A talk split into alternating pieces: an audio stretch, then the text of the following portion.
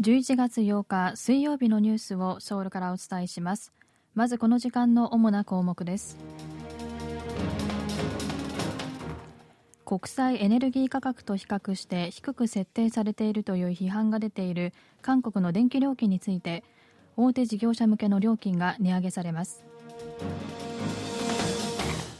アメリカは為替操作の監視対象から韓国を除外しました。ソウルで初氷と初霜が観測されました。今日はこうしたニュースを中心にお伝えします。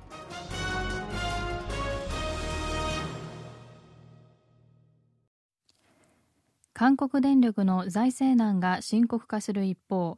アメリカからは韓国の安い電気料金が製造業における不当な競争につながっていると批判が出ている中韓国電力は産業向けの電気料金を9%近く引き上げます。韓国電力は8日産業向けの電気料金について9日から値上げすることを発表しました。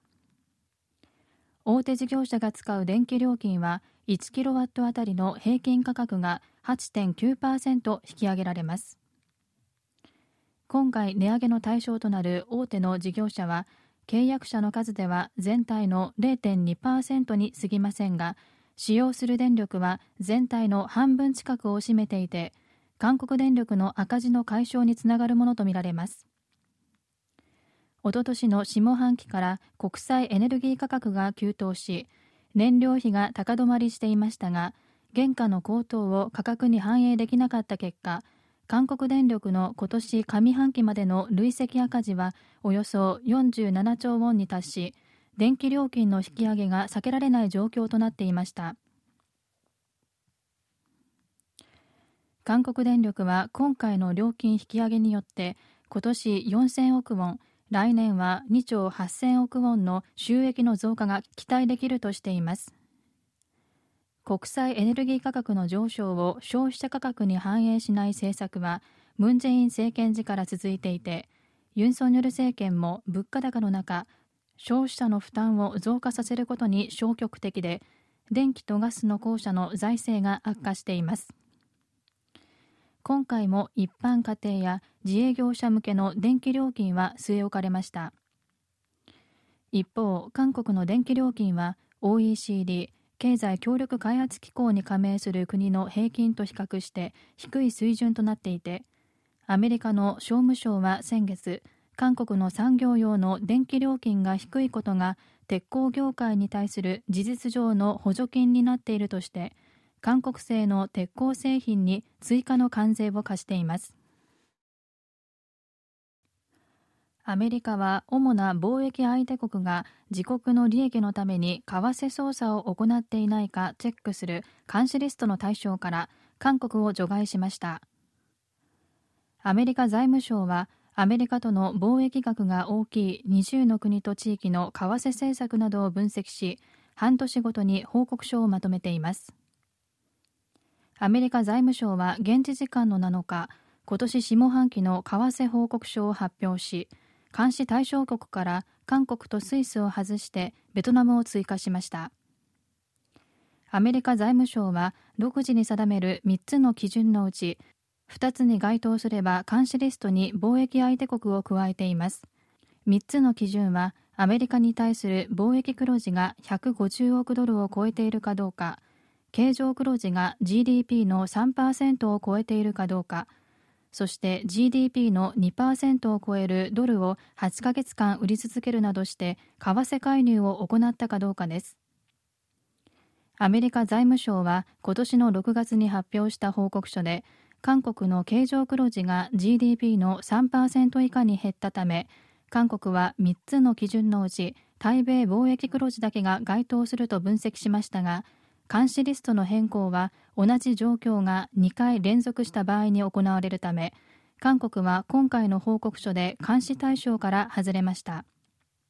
現在は今回追加されたベトナムのほか中国、ドイツ、マレーシア、シンガポールが監視の対象となっています。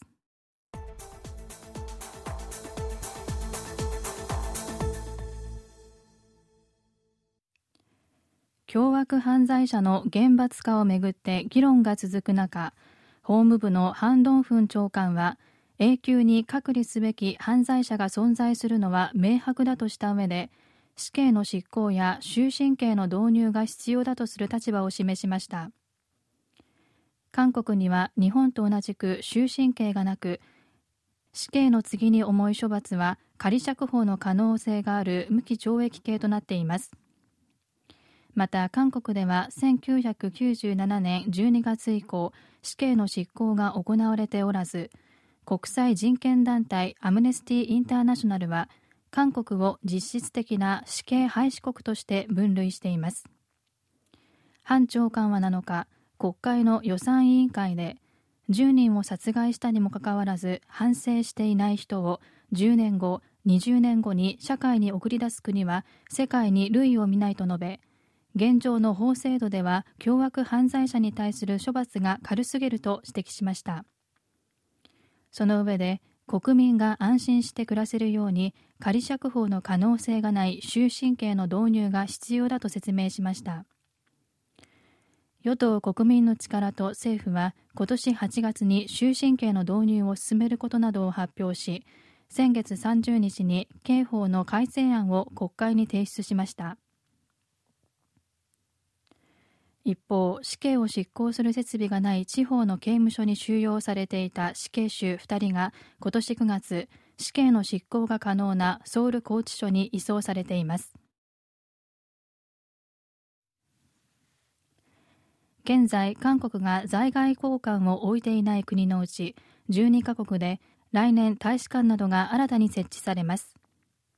外交部が7日に明らかにしたところによりますと来年新たに在外交換が設置されるのはルクセンブルク、リトアニア、マーシャル諸島など12カ国です。韓国は現在192カ国と国交を結んでいてこのうち116カ国に大使館を設置しています。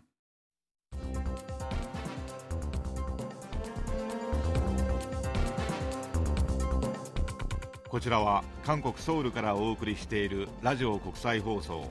KBS ワールドラジオです。ただいまニュースをお送りしています。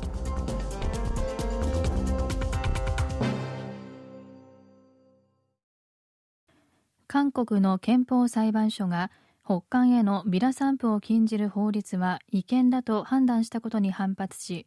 北韓はビラ散布などの心理戦を行うことは大韓民国の終末の起爆剤になると警告しました。北韓の朝鮮中央通信は韓国で北韓へのビラ散布を禁じる法律の廃止に向けた動きが本格化しているとした上で敵対的な心理戦が境界地域で行われる場合ヨーロッパと中東の間で起きた軍事的衝突が韓半島で起こらないという保証はないと威嚇しました。その上でビラ散布は事実上の先制攻撃だと主張し